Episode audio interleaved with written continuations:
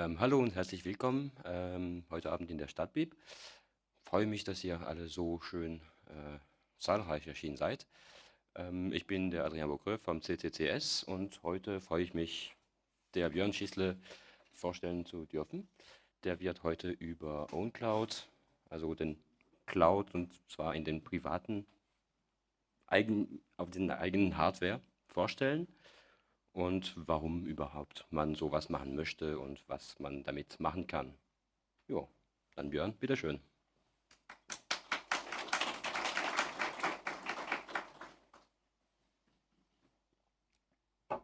Ja, auch von meiner Seite guten Abend ähm, an alle Anwesenden. Äh, freut mich, dass ich heute hier sein kann und ähm, ein bisschen was über UnCloud erzählen darf. Ähm, Vielleicht kurz am Anfang ein paar Worte zu mir. Ähm, mein Name ist Björn Schießle, wie schon gesagt wurde. Ich habe hier in Stuttgart Informatik studiert und habe ähm, das Glück aus meiner Sicht, dass ich mittlerweile seit zwei, knapp drei Jahren ähm, bei OwnCloud äh, mit der Entwicklung von freier Software äh, mein Geld verdienen darf. Und äh, dementsprechend ich eben auch heute hier, um was über OwnCloud zu erzählen. Ähm, fangen wir erstmal ganz vorne an. Cloud ist heute so ein Wort, das ähm, hört man überall, das wird in sehr vielen Bereichen verwendet, ähm, ist oft auch ein sehr schwammiger Begriff. Ähm, unter Cloud werden sehr viele verschiedene Sachen zusammengefasst. Wenn wir uns heute Abend hier über Cloud unterhalten, dann geht es mir um, um ganz speziellen Einsatzbereich, nämlich den Einsatzbereich, wenn man seine Daten in, in die Cloud hochlädt, nicht in, mit Daten meine ich nicht nur seine Dateien, sondern auch eventuell seine Kontakte oder Kalender und was man alles hat, um diese eben nachher auf mehreren Geräten zur Verfügung zu haben oder mit anderen Leuten zu teilen. Auch das ist der Cloud-Begriff, über den wir uns heute hier unterhalten wollen. Wenn man sich das, gerade diesen Bereich des, der Cloud so anguckt, dann ähm, kann man so drei Generationen erkennen in, in, in meinen Augen. Und ähm, ich werde heute ein bisschen durch diese drei Generationen durchgehen. Und die erste Generation ist so ein bisschen, wie alles angefangen hat, wie die meisten von uns das heute auch noch kennen und die meisten wahrscheinlich nutzen. Die zweite Generation ist so das, was wir bei OwnCloud gemacht haben was heute so ähm, im OwnCloud macht und auch andere Anbieter teilweise machen. Und dann in der dritten Generation gebe ich so ein bisschen Ausblick auch in die Zukunft, wie wir uns das vorstellen, was da so der nächste Schritt ist oder, oder was da als nächstes kommen wird und wo wir auch bei OwnCloud ähm, hinarbeiten, was so in den nächsten Versionen kommen wird. Die erste Generation der Cloud, das war hier, ähm, das Bild versucht ein bisschen zu verdeutlichen. Da hat man eine zentrale Cloud irgendwo, ein, im, im Internet gehabt. Den, da haben sich alle Leute einen Account zugelegt auf dieser Cloud und haben alle da angefangen, ihre Daten hochzuladen. So diese, diese klassischen Beispiele, wie sie heute auch noch sehr oft verwendet werden, sind Dropbox oder Google Drive oder Apples iCloud und, und wie sie alle heißen. Es ist also eine zentrale Cloud, wo jeder seinen Account hat und jeder lädt seine Daten in, in diese Cloud hoch und freut sich dann, dass er überall darauf zugreifen kann und es mit seinen Freunden, Bekannten, Arbeitskollegen teilen kann. Und es war eigentlich ein ganz großer Schritt, erstmal dies, diese, dieses Konzept zu haben. Weil, wenn man sich anguckt, auch wie sich das so entwickelt hat, wie wir heutzutage Computer verwenden, wenn man jetzt 10, 15, 20 Jahre zurückgeht, dann hatte, wenn man einen Computer hatte, dann war das in der Regel ein Computer, der stand bei mir am Schreibtisch irgendwo und da waren alle meine Daten drauf und an dem Computer habe ich dann eben meine Sachen gemacht, meine Briefe geschrieben, meine Texte geschrieben, habe ich meinen Kalender vielleicht gehabt, meine Kontakte und das war es dann auch. Und heutzutage tragen die Leute heute sehr viele Computer mit sich rum. Also der eine oder andere hat vielleicht noch diesen Computer am Schreibtisch, aber viele haben heutzutage ein Notebook und noch viel mehr Leute heutzutage wahrscheinlich haben irgendwie ein Smartphone oder ein Tablet und manchmal von der einen oder anderen Gerätegruppe auch zwei oder drei Geräte. Und natürlich entsteht da der Wunsch, dass man die Daten, wenn man es ja auf einem Gerät angefangen hat, irgendein Dokument zu schreiben, dass man dann auf einem anderen Gerät später daran weiterarbeiten kann im gleichen Dokument. Oder wenn ich an einem Gerät meinen Termin eingetragen habe, will ich natürlich, dass der Termin nachher auf allen anderen Geräten auch wieder zur Verfügung steht. Und das haben zum ersten Mal so diese erste Generation dieser Cloud-Dienste einem ermöglicht. Und es war eigentlich ein, ein recht großer Schritt und für diese Zeit, wo eben diese vielen Geräte auch aufgekommen sind. Und wenn man sich aber so ein bisschen mit sich die erste Euphorie, sage ich mal, gelegt hat über diese tollen neuen Möglichkeiten, die diese Cloud-Dienste einem geboten haben, hat man vielleicht angefangen, auch sich ein bisschen kritische Fragen dazu zu stellen. Zum Beispiel, ich lade da meine Daten in diese Cloud hoch, aber wo sind diese Daten überhaupt? Wo ist da irgendwo ein Server? Wo stehen die Daten? Sind die immer noch in Deutschland? Sind die in Amerika? Sind die in Asien? Sind die überall verteilt? Wo sind die überhaupt? Wer hat da überhaupt Zugriff drauf? Habe wirklich nur noch ich Zugriff drauf und den Leuten, denen ich vielleicht die Daten gebe? Oder haben da vielleicht auch andere Leute Zugriff drauf? Es ist jetzt ein Jahr her, seit Snowden mit den äh, äh, ähm, äh, Enthüllungen an die Öffentlichkeit getreten ist. Und seitdem wissen wir eigentlich relativ sicher, dass gerade bei diesen zentralen Cloud-Diensten dieser ersten Generation ähm, nicht nur ich, der die Daten hochlädt, darauf Zugriff hat, sondern dass im Zweifelsfall diese Dienste mit anderen Leuten ko ko kooperieren und auch denen Zugriff auf meine Daten geben. Und ähm, eine andere Frage, die man sich vielleicht auch irgendwann stellt, ist, was passiert denn, wenn dieser Anbieter irgendwann mal, ähm, wenn er nicht mehr existiert, wenn, er, wenn sein Geschäftsmodell nicht funktioniert, wenn er, wenn er pleite geht oder auch wenn er einfach nur sich vielleicht umstrukturiert und sich sagt, okay, ich ähm, mit dem Modell, das hat nicht so richtig funktioniert, da habe ich nicht genug Umsatz gemacht oder was auch immer. Ich stelle das Produkt komplett ein oder ich ändere es ab in, in eine andere Richtung. Und dummerweise diese Funktionen, die vielleicht wegfallen, sind genau diese Funktionen, die ich ähm, am meisten benutzt habe. Und wenn der, Anbieter dies dann umstellt, habe ich gar keine Möglichkeit, erstmal ähm, was dagegen zu machen. Plötzlich sind diese Funktionen nicht mehr da, auf die ich vielleicht sogar im Berufsleben, im Alltag angewiesen bin. Aber was am Anfang sehr schön ausgesehen hat und uns sehr viele Möglichkeiten gegeben hat, wenn man dann so ein bisschen kritisch sich das anguckt, wirft es durchaus auch einige Fragen auf. Ähm, und genau mit diesen Fragen hat sich auch ähm, Frank Karliczek sehr intensiv beschäftigt. Das ist der Gründer des OwnCloud-Projekts auch.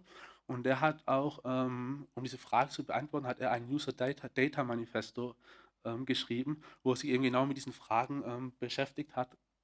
Was für Rechte muss eigentlich ein Anwender an seinen Daten weiterhin behalten, auch wenn er die in irgendeine so Cloud hochlädt.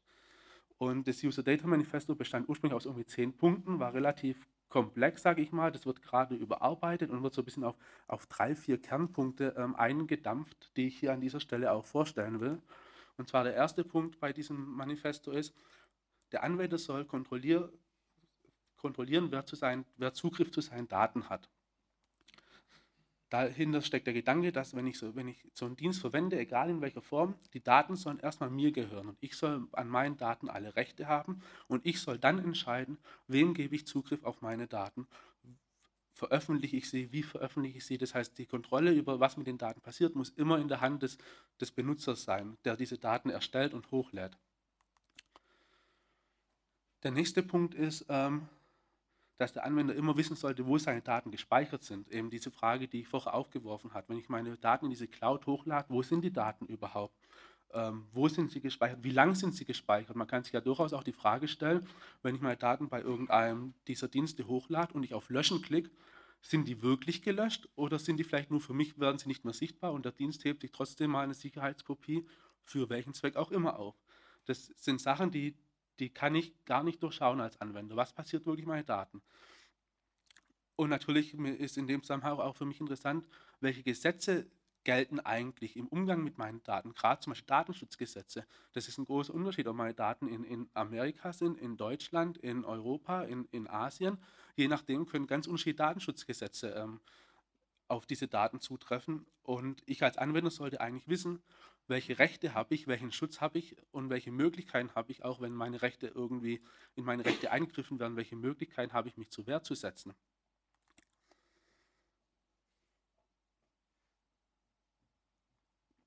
Der dritte Punkt ist, dass ich immer die Möglichkeit haben sollte, den Anbieter wechseln zu können. Also eben genau aus diesem, aus dem Punkt auch dieser, dieser letzten Frage, die ich aufgeworfen habe, wichtig. Ähm, wenn ein Anbieter irgendwann mal seinen Dienst einstellt oder wenn er ihn ändert in der Form, die ich, wie ich es nicht mehr haben will, dann sollte ich trotzdem die Möglichkeit haben, mit meinen Daten zu einem anderen Anbieter zu gehen und da genauso weitermachen zu können wie bisher, ohne dass ich in mein, mein, meinen Möglichkeiten, in der Art, wie ich mit den Daten umgehe, irgendeinen merklichen Unterschied ähm, feststelle. Dafür ist es eben ganz wichtig, dass den Dienst, den ich verwende, erstens äh, mir gewisse Möglichkeiten bietet, die Daten zu importieren und zu exportieren im Idealfall in, im Format, das irgendwie als ein Standard definiert ist, sodass ich da nicht irgendwelchen Datenmüll nur rauskriege beim Exportieren, sondern dass ich wirklich was rauskriege, mit dem ich auch später was anfangen kann. Und im Idealfall ist dieser Dienst, diese Software, die dahinter läuft, auch freie Software, sprich Software, die jeder ähm, kopieren, modifizieren und abändern und, und weitergeben kann. Denn nur dann besteht eigentlich wirklich die Möglichkeit, dass es neben diesem einen Anbieter noch andere Anbieter gibt, zu dem ich gehen kann.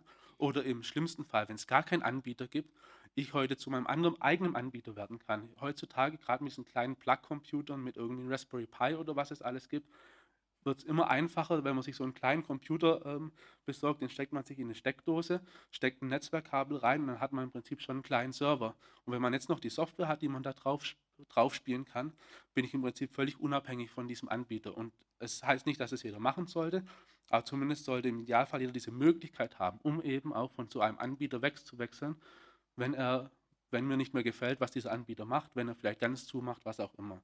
Aber das sind diese drei zentralen Punkte, die die, die man sich damals überlegt hat, was sind eigentlich so diese, diese Rechte, die ein Anwender haben sollte in, in, die, in dieser Welt, in der Cloud. Und das führt dann zu dieser zweiten Generation ähm, der Cloud. Nämlich, wenn ich jetzt hier die Möglichkeit habe, dass es nicht nur einen Anbieter gibt, sondern viele Anbieter, dann habe ich eben nicht nur diesen einen zentralen Knoten, sondern ich habe mehrere dieser Knoten. Und ich als Anwender kann mich dann entscheiden, bei wem ich mich registriere nehme ich eher ein, dass es eher ein Server irgendwie in Europa oder Deutschland ist, weil ich mich da wohler fühle, nehme ich irgendwie einen äh, in Übersee, nehme ich einen von, von Firma X, weil ich der besonders vertraue, oder nehme ich einen von Firma Y. Ich habe also die Wahl. Oder ich kann auch meinen eigenen Server aufsetzen.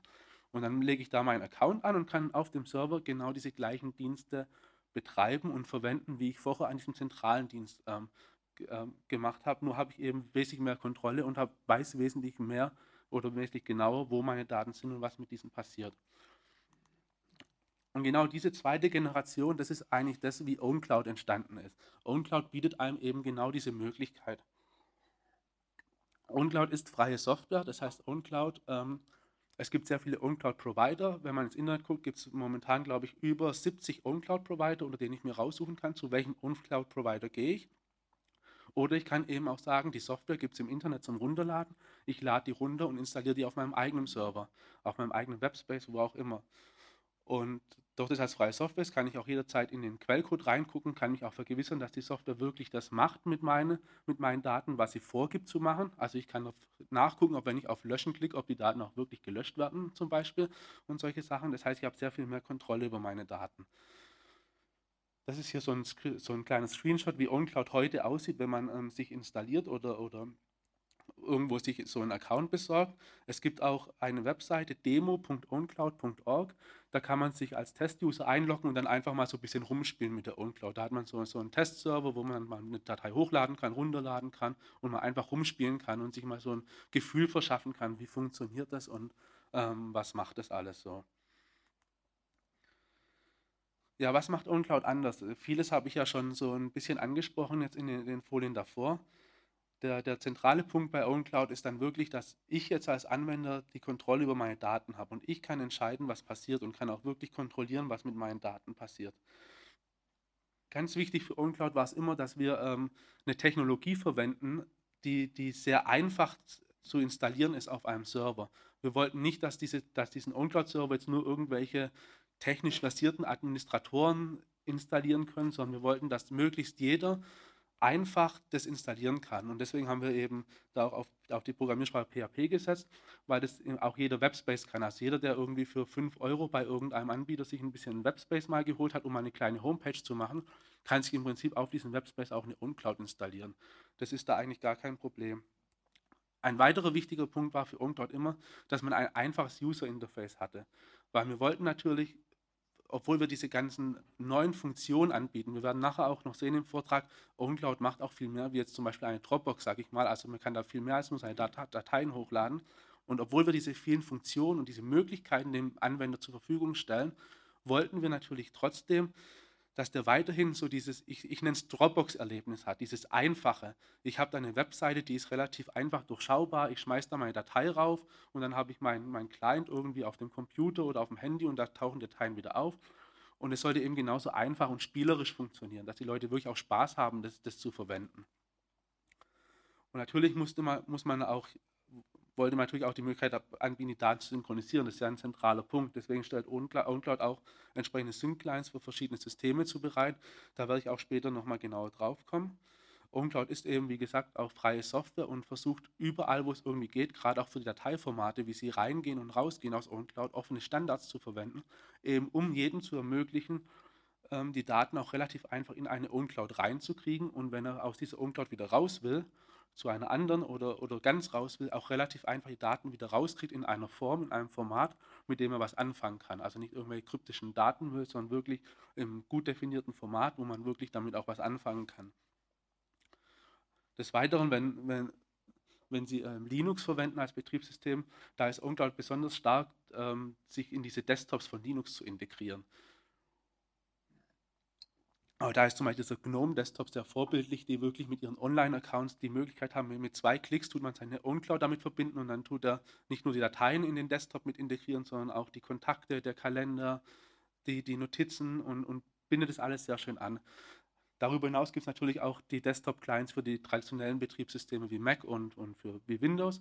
Aber gerade diese freien äh, Betriebssysteme, die freien Desktops, dadurch, dass OwnCloud auch äh, freie Software ist, haben das sehr schnell aufgegriffen und, und, sehr schön und sehr mächtig auch integriert in, ihr, in ihren Desktop und in den ganzen Arbeitsfluss von so, vom Anwender, der so einen Desktop verwendet. Und für OwnCloud war es auch wichtig, eben nicht nur diese Dienste anzubieten, sondern auch erweiterbar zu sein. Die Idee von OwnCloud ist auch immer, eine Plattform nicht nur, nicht nur eben so, so ein Dropbox-Ersatz zu sein oder ein Ersatz für so Dateien ähm, sharen und synken und so weiter, sondern wir wollen eine Plattform anbieten, wo Leute auch ihre beliebigen Programme auf OwnCloud entwickeln und bereitstellen können. Also man kann sich ja die verrücktesten Sachen äh, äh, vorstellen. Wenn jetzt irgendeine Firma, sage ich jetzt mal, Messdaten in irgendeiner Form in seine OwnCloud hochlädt, will sie vielleicht ein Programm haben, das diese Messdaten gleich analysiert und visualisiert oder irgendwas. Und es ermöglicht eben OwnCloud alles. Man kann sich da eigene Anwendungen, eigene Apps in, äh, schreiben für OwnCloud, die mit den Daten dann irgendwelche Sachen machen oder auch komplett neue Funktionen ähm, bereitstellen. Und dies, dieser Plattformgedanke war auch immer schon sehr wichtig bei OwnCloud.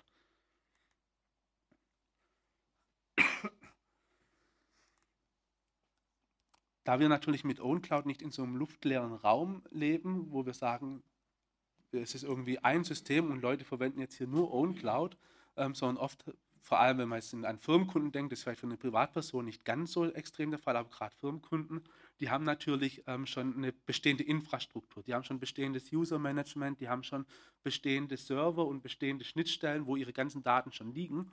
Man will zu denen natürlich nicht sagen, damit ihr OwnCloud verwenden müsst, müsst ihr das jetzt alles wegschmeißen, dort alles raus exportieren, alles in OwnCloud importieren und alles den, den OwnCloud-Weg, sage ich mal, gehen, sondern wir wollen eben da flexibel diese Schnittstellen anbieten, dass, dass man das ähm, komplett nahtlos in das bestehende Benutzermanagement zum Beispiel von, von, von so einem Unternehmen oder äh, Anbieter integrieren kann. Wenn man schon gewisse Datenspeicher hat, dann wollen wir diese auch möglichst ähm, ohne, ohne Reibung integrieren, sodass da ohne viel Auf, Aufwand quasi OwnCloud, also so ein Aufsatz auf, auf, die, auf das bestehende System draufkommt und dann eben diese, diese neue Sicht auf die Daten einem ermöglicht und diese neuen Möglichkeiten mit diesen Daten umzugehen. Und natürlich bietet das mit dem Einbinden von anderen Datenquellen auch für den Heimanwender sehr, sehr nützliche Funktion, weil ich eben als Heimanwender zum Beispiel, wenn ich schon eine Dropbox habe oder einen Google Drive oder von irgendeinem Webspace-Anbieter, der mir irgendwann mal schon mal ein FTP-Webspace für ein paar, um ein paar Gigabyte oder was angeboten hat, kann ich den eben auch in meine OwnCloud integrieren. Dann wird er eingehängt in die OwnCloud, der erscheint ja dann wie ein ganz normaler Ordner, wie wenn das ein Verzeichnis wäre, das sich selber hochgeladen hat. Nur steckt hinter dem Ordner dann eben die Dateien, die zum Beispiel auf Dropbox liegen oder wo auch immer. Und für diese, speziell für diese Funktion bieten wir bei OwnCloud auch eine, eine serverseitige Verschlüsselung an. Das ist ganz, ganz wichtig zu verstehen an dem Punkt, dass es eine serverseitige Verschlüsselung ist. Das heißt, die Daten gehen weiterhin äh, lesbar zum Server und lesbar aus dem Server raus. Das heißt, der, wo Zugriff zu dem OwnCloud-Server hat, kann diese Daten in der Regel lesen. Wenn er zumindest mit, vielleicht nicht ganz einfach, aber mit dem nötigen, mit der nötigen kriminellen Energie kommt er auf jeden Fall die Daten ran.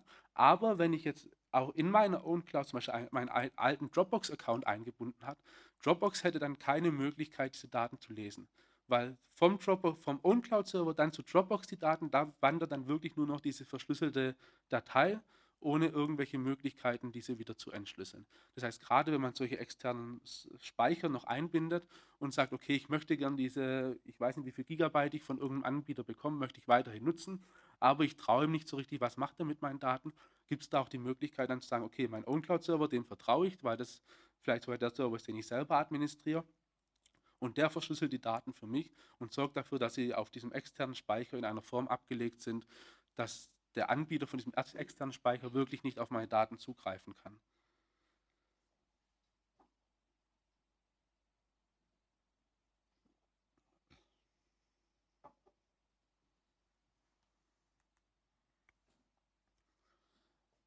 Neben ähm, dem Thema Dateien, was natürlich ein sehr großes Thema bei OnCloud ist, vielleicht muss ich an der Stelle vorher noch sagen, also es geht natürlich weit darüber hinaus, ähm, Dateien hochzuladen und runterzuladen oder die vielleicht dann noch mit den Geräten zu synken, sondern es gibt auch viele Möglichkeiten, Dateien dann mit, mit Leuten zu teilen, die auch auf dem Server sind, ihnen Zugriff zu geben, kollaborativ an diesen Dateien zu arbeiten.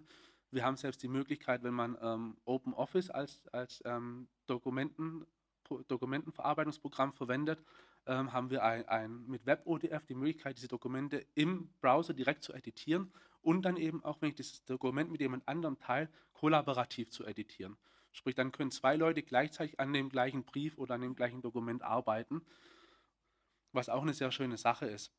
Und es gibt natürlich sehr viel, ähm, noch eine ganze Anzahl von anderen Funktionen, wie ähm, für Bilder haben wir eine, eine Gallery-App, die es einem dann ermöglicht, ähm, eben eine schöne Ansicht der Bilder hab, zu haben, wie man es von so Galleries kennt, mit kleinen Vorschauen, mit Slideshows und alles. Und wenn ich so eine Gallery mit einem teile, dann kann das, der Empfänger sich das auch als eine Slideshow angucken. Auch schön so, dass die Bilder sich nach und nach durchwechseln, wie man es halt auch von vielen Programmen kennt. Wenn man Musikdateien hochlädt, gibt es die Möglichkeit, diese Musik zu streamen auf seinen Desktop ähm, Media Player, sodass man direkt dann die Musik da anhören kann, die irgendwo auf der OnCloud liegt. Aber wir machen sehr viel mit diesen Dateien. Aber natürlich bleiben wir bei Dateien nicht stehen, sondern der, der nächste logische Schritt ist natürlich sowas wie Kalender und Kontakte zu integrieren. Das heißt, in, und da sieht man schon so ein bisschen die, die, die Mächtigkeit von OwnCloud, dass eben als eine Plattform daherkommt. Nämlich OwnCloud hat angefangen als dieses, diese klassische File Storage, also für Dateien zum Hoch- und Runterladen. Und dann haben eben Leute gesagt, hey, wenn ich schon meine Dateien dort habe, dann wäre es doch super, wenn ich dort auch eben meine Kontakte hätte und meine Kalender. Dann haben Leute angefangen, diese Programme zu schreiben die heute wie selbstverständlich bei OwnCloud dabei sind.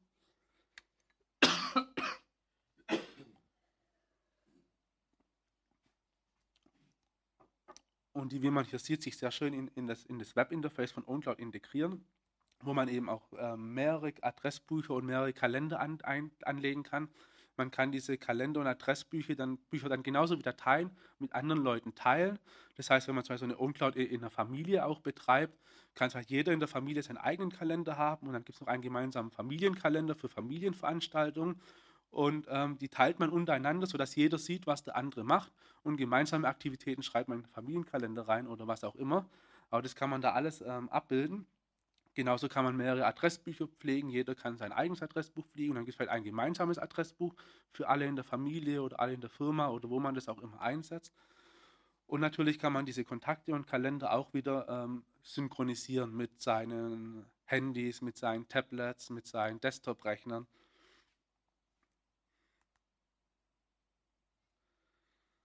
Der hier genau Punkt wichtig ist, was uns wichtig ist, dass man immer von überall Zugriff auf seine Daten hat, weil das ist ja das, was die, die, die Cloud so attraktiv gemacht hat und für viele Leute ähm, so spannend. Das heißt, ähm, wir haben natürlich dieses Webinterface, das sehr intuitiv zu bedienen ist, das wie gesagt, wo, man immer, wo wir immer darauf Wert legen, dass es auch Spaß macht, es zu bedienen, dass Leute es auch wirklich gerne ver verwenden, ähnlich wie Leute gerne ihr Dropbox oder ihr, ihre iCloud und so weiter verwenden. Wir bieten Sync-Clients an, für, um eben die Dateien zu synchronisieren für, für Linux, für BSD-Systeme, für Windows, für Mac, also im Prinzip egal, was für ein Betriebssystem Sie zu Hause haben ähm, Sie können eigentlich mit jedem Betriebssystem Ihre Dateien dann mit, mit Ihrem OwnCloud-Server synchronisieren. Und natürlich bieten wir auch Mobile Clients an, eben für, für Android und iOS, um seine Dateien mit, mit auf seinen Tablets und Smartphones zu synchronisieren. Und für diese, gerade von Kalender und Kontakten, da setzen wir auf CalDAV und CardDAV, was in sehr vielen Anwendungen schon implementiert ist. Also da hat man bei, bei wenn man ein iPhone hat, kann man das direkt einbinden, wie man von seiner iCloud irgendwie seine Kal Kalender und Kontakte anbietet, ähm, einbindet. Wenn man Android hat, braucht man ein Zusatzprogramm. Da gibt es aber, aber sehr viele im App Store, die kann man einfach runterladen und danach werden die Kontakte und der Kalender genauso integriert, wie wenn der Kontakt und Kalender bei Google liegen würde. Man kann die gleichen Anwendungen verwenden, um darauf zuzugreifen. Das sieht genauso aus. Also da ändert sich von, von der Bedienung her und, und, und wie, das aussieht, ändert sich dadurch gar nichts. Und wie gesagt, gerade diese, diese, diese, diese, Desktops von den freien Betriebssystemen treiben da diese Integration sehr stark voran, um eben da einen, einen, Workflow den Leuten anzubieten, der wirklich aus einem Guss ist, wo man gar nicht mehr merkt, ist meine Datei jetzt hier auf meinem PC gespeichert oder ist er jetzt wirklich aus der Cloud oder was. Das, das verschmilzt, verschmilzt, bei diesen schon richtig und ermöglicht wirklich eine, eine grenzenlose Ar grenzenloses Arbeiten mit diesen Dateien.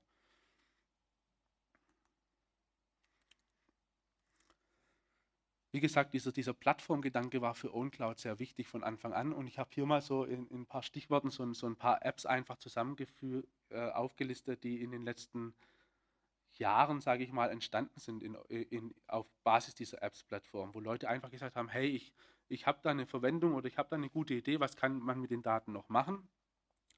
Und ähm, haben dann einfach diese App geschrieben. Also wie, wie, ich schon gesagt habe, es gibt diese Gallery-App für Bilder, wo man sehr schön eine, eine Galerieansicht hat für seine Bilder und dann diese auch teilen kann, diese Slideshows sich angucken kann. Es gibt eine Video-App, wo man dann, wenn man eine Videodatei hochgeladen hat, dass man die sich auch direkt angucken kann.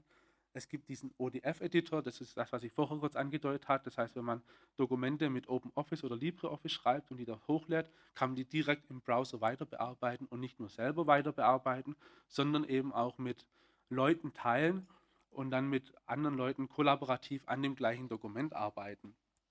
Wir haben eine News-App, einen Newsreader, wo man also die ganzen verschiedenen News ähm, äh, einbinden kann von irgendwelchen Webseiten und so weiter und dann die lesen kann. Dafür gibt es auch eine, eine Android-App. Das war auch ganz, ganz nett eigentlich, wie diese App der Zeitpunkt, wo diese App released wurde, das war nämlich, ohne dass wir es wussten, hatten wir die App ungefähr eine Woche released, bevor Google damals angekündigt hat, ihren Google Newsreader zu schließen. Und so hatten wir eigentlich, ohne dass wir es wollten, hatten wir Zeitpunkt genau zu dem Zeitpunkt, wo Google gesagt hat, wir machen unseren News Newsreader zu, hatten wir eine Alternative, wo wir gesagt haben, wenn, wenn du schon eine Uncloud hast, nimm doch unsere News-App, da kannst du im Prinzip genauso weitermachen wie, wie vorher. Die Entwickler von der News-App haben dann auch sehr schnell reagiert, haben sehr schnell noch einen Importfilter für Google geschrieben, sodass dann, dann eben nahtlos, sage ich mal, mit seinen News von, von Google, die ihren Dienst zugemacht hat, zu OwnCloud wechseln können. Was eben gerade diese Stärke ähm, nochmal ähm, oder diese Wichtigkeit eben auch unterstreicht, dass es eben die Möglichkeit gibt, von einem Dienst zum anderen zu wechseln. Weil wenn es jetzt keine, OwnCloud war auch nicht die einzige Alternative, also das will ich jetzt auch nicht sagen, es gab natürlich auch andere Alternativen, zu denen man wechseln können. Aber es ist eben sehr wichtig, weil wenn man diese, diese Möglichkeit eben nicht hat, einfach zu wechseln, wenn dann so ein Dienst von so einem großen Anbieter zumacht, steht man als Anwender natürlich da. Plötzlich gibt es den Dienst nicht mehr. Man kann froh sein, wenn man noch ein letztes Mal, bevor der Dienst ganz zumacht, seine Dateien nochmal rauskriegt. Wenn man Pech hat, ist man zu spät dran und man kommt gar nicht mehr ran. Aber das unterstreicht nochmal, wie wichtig das Ganze ist. Dann gibt es verschiedene Streaming-Apps, wurden entwickelt, um eben äh, sowohl Video- als auch äh, Musikdateien von dem OwnCloud-Server zu streamen, sodass ich nicht, wenn ich eine, da meine Musiksammlung zum Beispiel auf dem OwnCloud-Server habe, dass ich nicht die erst runterladen muss auf mein Handy oder auf meinen Computer, um sie anzuhören, sondern dass ich direkt vom, von dem Server abspielen kann mit dem entsprechenden Programm dazu. Es, ähm, es gibt eine ganz nette App für, um Notizen zu machen um sich so kurze Notizen einfach ähm, zu speichern. Die werden dann auch als einfache Textdateien gespeichert. Das ist eigentlich ganz raffiniert, finde ich, integriert. Die erste Zeile von der Notiz ist quasi immer der, wird immer verwendet als Name von der Datei. Und alles, was drunter geht, ist dann quasi der Dateiinhalt. Und so werden halt dann diese Dateien erstellt. Wenn man im relativ einfachen Interface mal kurz sich eine Notiz macht, irgendwie morgen muss ich irgendwo hin oder keine Ahnung was. Und auch da hat, hat sich wieder sehr schnell jemand gefunden, der ähm, das aufgegriffen hat und dann gleich eine Android-App dazu geschrieben hat, sodass man jetzt seine Notizen eben auch wunderbar, kann man sich auf dem Android-Handy kurz eine Notiz machen. Wenn ich die jetzt hier machen würde neben dem Vortrag, ich würde nach Hause gehen, würde meinen Computer anmachen, würde die auf meinem Computer genauso ersche erscheinen, wie wenn ich sie auf meinem Computer getippt hätte. Das heißt, die werden automatisch dann rüber übertragen, ich muss da gar nichts mehr machen.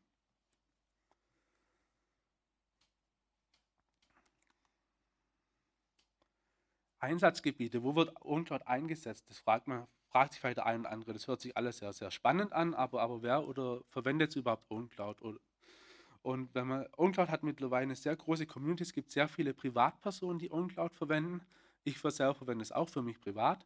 Ähm, aber die Privatperson ist natürlich schwierig zu zählen. Doch das ist das UNCLOUD freie Software ist. Jeder kann sich das runterladen von der Webseite und wir haben keine wirkliche Möglichkeit, es zu zählen. Da gibt es vermutlich irgendwie Download-Statistiken so, die ich jetzt aber nicht im Kopf habe. Aber allein, wenn man sich so anguckt, dieses OwnCloud-Projekt, wir haben ja dann auch einen öffentlichen Bug-Tracker, wo Leute Fehler melden können und neue Wünsche äußern können, wenn sie neue Funktionen haben. Und allein, wenn man da guckt, wie aktiv dieser Tracker ist, wie viele Bugs da jeden Tag reinkommen, wie viele neue Feature-Requests reinkommen, allein dadurch lässt sich schon erahnen, dass sehr, sehr viele Leute das verwenden. Aber OwnCloud wird natürlich nicht nur im privaten Umfeld eingesetzt, sondern es gibt auch sehr viele mittlerweile sogar sehr große Firmen, die die OwnCloud einsetzen. Ist immer ein bisschen schwierig, weil ich bin mir nicht ganz so sicher, welchen Firmennamen man da jetzt öffentlich nennen darf oder welchen nicht. Aber ein paar, die ich weiß, die irgendwie online sind, die man auch googeln kann, Ähm, hier die Stuttgarter Versicherungen zum Beispiel setzen OwnCloud ein. Ähm, die ETH Zürich, Universität von Florida, die TU Berlin tut ihre ganzen Studenten mit OwnCloud im Prinzip mit so einem File Sync and Share Dienst versorgen.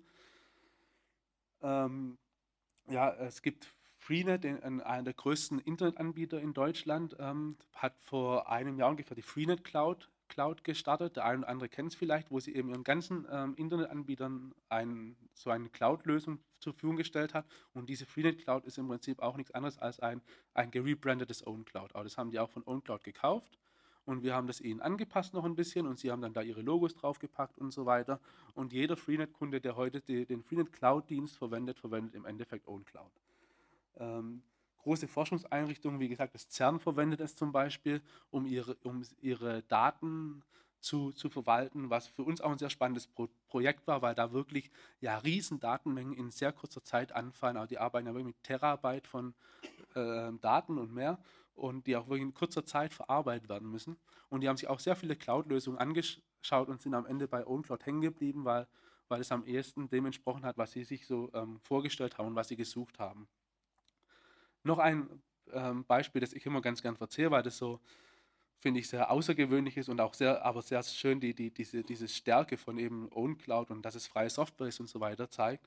Ähm, in Somalia hat, ähm, haben ein paar findige Leute haben angefangen, zwischen den verschiedenen Dörfern ein, ein Mesh-Netzwerk aufzubauen. Das heißt, diese Dörfer untereinander ähm, mit einem Computernetzwerk zu verbinden, ohne Internet oder irgendwas, sondern nur diese Dörfer untereinander, weil Internet gab es da nicht.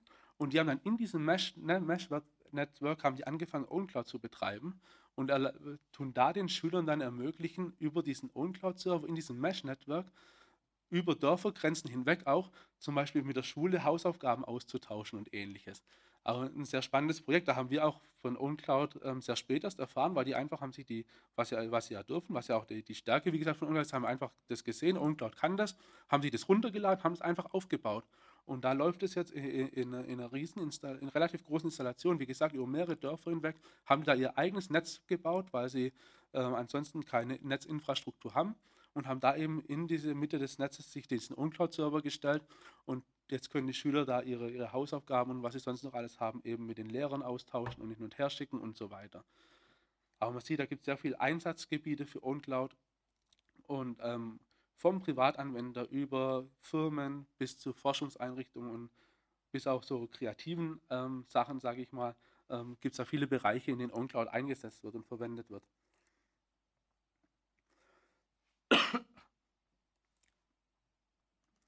Das war jetzt meine Übersicht so über was, was OwnCloud so kann. Ähm, ich hoffe, ich habe so einigermaßen ähm, die ganzen Funktionen ähm, erklären können. Wir können nachher haben wir sicherlich auch noch Zeit für Diskussionen. Also wenn da noch Fragen ähm, sind, können wir da sicherlich auch noch beim einen oder anderen Bereich in die Tiefe gehen. Ähm, aber das ist jetzt, wie OwnCloud momentan arbeitet. Jetzt kommen wir zu dem spannenden Punkt der dritten Generation, wie wir uns das bei OwnCloud vorstellen. Nämlich, wenn man sich das Bild von Focher ähm, bei der zweiten Generation, wenn man es noch ganz dunkel in Augen hat, da hatte man die, diese einzelnen Clouds ohne diesen, diesen roten Verbindungslinien. Nämlich mit, diesen, mit diesem Ansatz von OwnCloud, ursprünglich jetzt natürlich erstmal, hat man, war man natürlich so flexibel und jeder hat seine eigene Cloud irgendwo aufsetzen können. Und dann hat er ähm, seine Daten dort hochladen können und seine Kontakte verwalten können. Und wenn ich das innerhalb von einer Familie oder innerhalb von einem Unternehmen betrieben habe, hat auch erstmal jeder natürlich Zugriff drauf gehabt, der Zugriff drauf haben sollte. Aber es war natürlich ein Stück weit isolierter als vorher, weil natürlich nur die Leute, die bei dem einen OwnCloud-Server waren, haben untereinander eben diese Daten austauschen können, miteinander untereinander Daten arbeiten können. Und äh, wenn ich in, auf einem anderen OwnCloud-Server war, war ich erstmal davon abgeschnitten. Was ein bisschen der Vorteil war von der ersten Generation, wenn alle Leute bei, bei einem Anbieter sind, kann ich halt auch, dann ist nicht nur meine Firma da, sondern sind auch alle anderen Firmen da, dann kann ich auch mal schnell firmenübergreifend irgendwas scheren. War hier jetzt ein bisschen schwierig bisher. Und deswegen ist die Idee bei OwnCloud so, dass eigentlich der nächste logische Schritt sein muss, diese OwnClouds in irgendeiner Form on demand zu verbinden, sage ich mal. Das heißt, wenn ich das Bedürfnis habe, ein Dokument mit jemandem zu teilen, der auf einem anderen OwnCloud-Server ist, müssen diese OwnClouds sich irgendwie finden können, miteinander verbinden und dann diese Dokumente so austauschen, als ob sie quasi eine OwnCloud wären, aus der Sicht des Users. Und das ist so aus unserer Sicht der, der nächste Schritt, der so in der Zukunft kommen wird, wo wir auch bei OwnCloud schon aktiv dran arbeiten, wo auch mit der nächsten OwnCloud-Version schon wo jetzt in der aktuellen OwnCloud-Version schon so ein erster kleiner Schritt drin ist und in der nächsten Version wird ein, ein zweiter Schritt drin sein, wo aber sicherlich noch viele Iterationen folgen werden.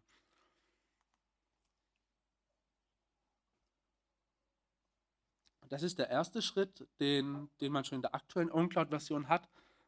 Ähm, das eine ist das Konzept, dass man Dateien natürlich nicht nur mit Leuten teilen kann, die jetzt auf dem gleichen Server sind, sondern ich kann ähnlich wie das auch andere Anbieter machen, einen öffentlichen Link erzeugen und dann kann ich den Link per E-Mail jemandem schicken und dann kann er auf die Datei zugreifen. Das hatte OwnCloud auch schon, schon lange, das ist jetzt nichts Neues. Was wir jetzt ähm, mit der aktuellen Version das erste Mal hinzugefügt haben, ist, wenn man sich hier das Interface anguckt, gibt es hier diesen diesen Button, wo drauf steht, ich kann es nicht lesen, auf jeden Fall sinngemäß, ähm, dass man die Datei zu seiner OwnCloud hinzufügt. Sprich, wenn mir jemand so einen Link schickt, ich öffne diesen Link, dann sieht die Webseite so für mich aus. Ich sehe hier das Bild, das mir, mit mir geteilt wurde. Ich kann das Bild jetzt ganz normal, wie ich es früher gemacht hätte, runterladen. Oder ich weiß jetzt, ich habe eine eigene OwnCloud und ich will das Bild nicht nur einmal haben, sondern ich will das länger haben. Oder beim Bild ist jetzt ein schlechtes Beispiel, aber wenn es ein Textdokument war, ich will vielleicht an dem Dokument auch arbeiten, dann sage ich hier, ähm, füge das zu meiner OwnCloud hinzu. Dann kommt ein kleines Dropdown-Fenster, wo ich dann mein, die, die URL von meiner OwnCloud angebe, eingebe und dann werde ich zu meiner OwnCloud weitergeleitet und die bindet dann diese Datei oder dieses Verzeichnis, das kann ja ein Verzeichnis sein, bindet es dann in meine OwnCloud ein, eben als so einen externen Speicher, wie ich vorher gesagt erklärt habe, was, dass es eben OwnCloud unterstützt, wird es dann eingehängt und dann habe ich dieses, diese Datei oder den Ordner als ganz normalen Ordner oder als ganz normale Datei in meiner OwnCloud drin, wie wenn die ähm, auf dem eigenen Server wäre. Nur dass die eben von diesem anderen Server kommt. Und ich kann dann und natürlich in dem Moment, wo das dann in meiner OwnCloud in dieser Form drin ist, taucht diese Datei dann nicht nur im Webinterface auf, sondern mein, mein Sync-Client auf mein, meinem PC zu Hause wird sofort anfangen, die Datei runterzuladen. Sprich, ich habe dann auch eine lokale Kopie. Mein, meine Mobile-Clients auf dem Handy, auf dem, auf dem Tablet werden diese Datei anzeigen. Ich kann die Datei editieren. Wenn derjenige, der diesen Link mit mir geteilt hat, auch die, die Rechte mitgegeben hat, dass man sie editieren kann, wird diese Änderung, die ich mache, auch direkt zu ihm wieder hochgesynkt. Das heißt, wir können auch zusammen an diesen Dokumenten arbeiten. Und so haben wir schon eine erste Verknüpfung von verschiedenen Own-Clouds, die aber jetzt in diesem Schritt, sage ich mal, immer noch sehr, ja, es funktioniert, aber es ist immer noch nicht so integriert, wie man sich vielleicht vorstellt, weil man eben trotzdem erst diesen Link erzeugen muss. Ich muss den Link jemandem per E-Mail schicken und dann muss derjenige von Hand das irgendwie in seine OwnCloud reinhängen. Deswegen der nächste logische Schritt für uns jetzt, das ist daran, wo wir für die nächste OwnCloud-Version auch arbeiten, ist, dass man das eben nicht mehr erst als Link verschicken muss. Wenn ich hier in meiner OwnCloud drinne bin, das ist so ein Screenshot von, von, von einer OwnCloud, wie sie momentan aussieht, dann habe ich hier die Liste meiner Dateien und hier habe ich diese, äh, diese Aktion Dateien teilen. Und wenn ich diese Aktion anklicke, kann ich entweder hier diesen Link erzeugen, den ich gerade erklärt habe, oder ich kann hier in dem Feld im Normalfall einen Username angeben, der aber schon auf meiner OwnCloud-Instanz ist. Und dann wird mit dem User Datei geteilt. Und was wir jetzt in der nächsten Version machen werden, ist, dass, hier, dass man hier nicht nur einen Username eingeben kann, der auf der OwnCloud ist, wo ich gerade auch bin, sondern dass ich da einen User angeben kann in der Form, wie man E-Mail-Adressen kennt. Also ich kann irgendwie angeben, User at dem und dem Server. Und wenn ich das angebe, wird OwnCloud automatisch zu dem Server eine Nachricht schicken und sagen, hier, ich von, de, von dem und dem Server will mit dir dieses Dokument teilen. Der, der User von der, auf dem anderen Server dann auch gleich eine E-Mail-Benachrichtigung kriegen, dass dabei bei ihm was reingekommen ist. Wenn er dann das nächste Mal sich in seiner OwnCloud einloggt, bekommt er nochmal eine, eine Benachrichtigung. Hier hat jemand mit dir ein Dokument geteilt, der kommt von dem und dem Server, der heißt so und so, das Dokument heißt so und so, willst du es annehmen? Dann kann der User entscheiden, will ich das jetzt annehmen oder will ich es ablehnen. wenn er es annimmt, wird es eben dann wieder genauso in seine OwnCloud eingehängt, wie wenn es eine lokale Datei wäre. Wir erstellen eine Verbindung, das geschieht über einen WebDAV-Mount, wo dann diese, dieses Verzeichnis Datei reingemountet in seine OwnCloud und dann hat er diese Datei drin, wie wenn sie äh, wie wenn er sie hochgeladen hätte oder wie wenn die jemand mit, äh, jemand mit ihm geteilt hätte, der auf dem gleichen Server ist. Das ist für ihn dann gar kein Unterschied mehr. Und das wird jetzt in ungefähr einem Monat kommen mit der neuen OnCloud-Version. Und die Schritte darüber hinaus, die wir uns so überlegt haben, ist, natürlich ist der Punkt immer noch, dass ich jetzt natürlich wissen muss, ich muss wissen, erstens muss ich jemanden kennen, dem sein OnCloud-Server ist auf dem und dem Server mit der URL und ich muss wissen, er hat diesen Username auf dem Server. Das heißt, ich muss immer noch relativ viel wissen, um das machen zu können.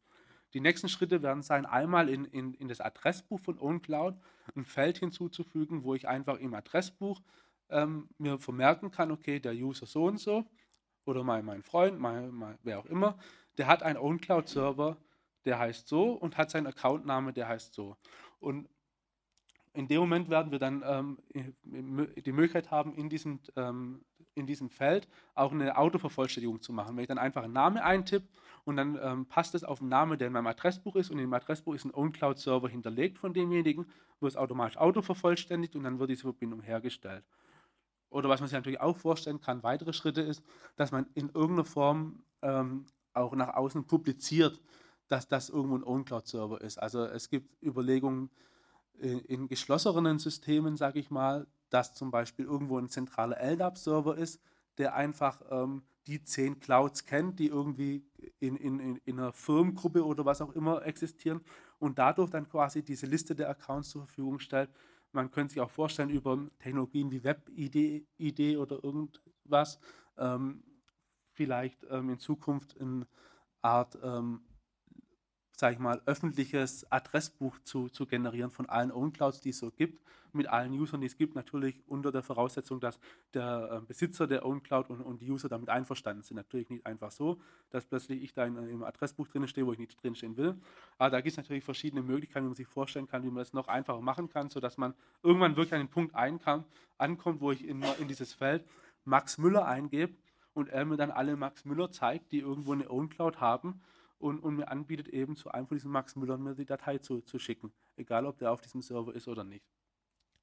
Aber das ist so die Idee, wo, wo wir denken, wo die Reise hingeht, die, diese OwnClouds untereinander immer stärker miteinander ähm, zu verknüpfen und eben die, diese Auftrennung ähm, wieder ein Stück weit zurück, zurückzudrängen, sodass man im Prinzip ein, ein, ein ein, äh, ein, Gefühl hat, wie bei dieser ersten Generation der Cloud, das Gefühl, dass irgendwie alle zusammen sind, alle auf einem Server, aber das eben technisch und letztlich doch nicht so ist, dass ich trotzdem unabhängig bin, entscheiden kann, wo meine Daten sind und wer die Kontrolle darüber hat.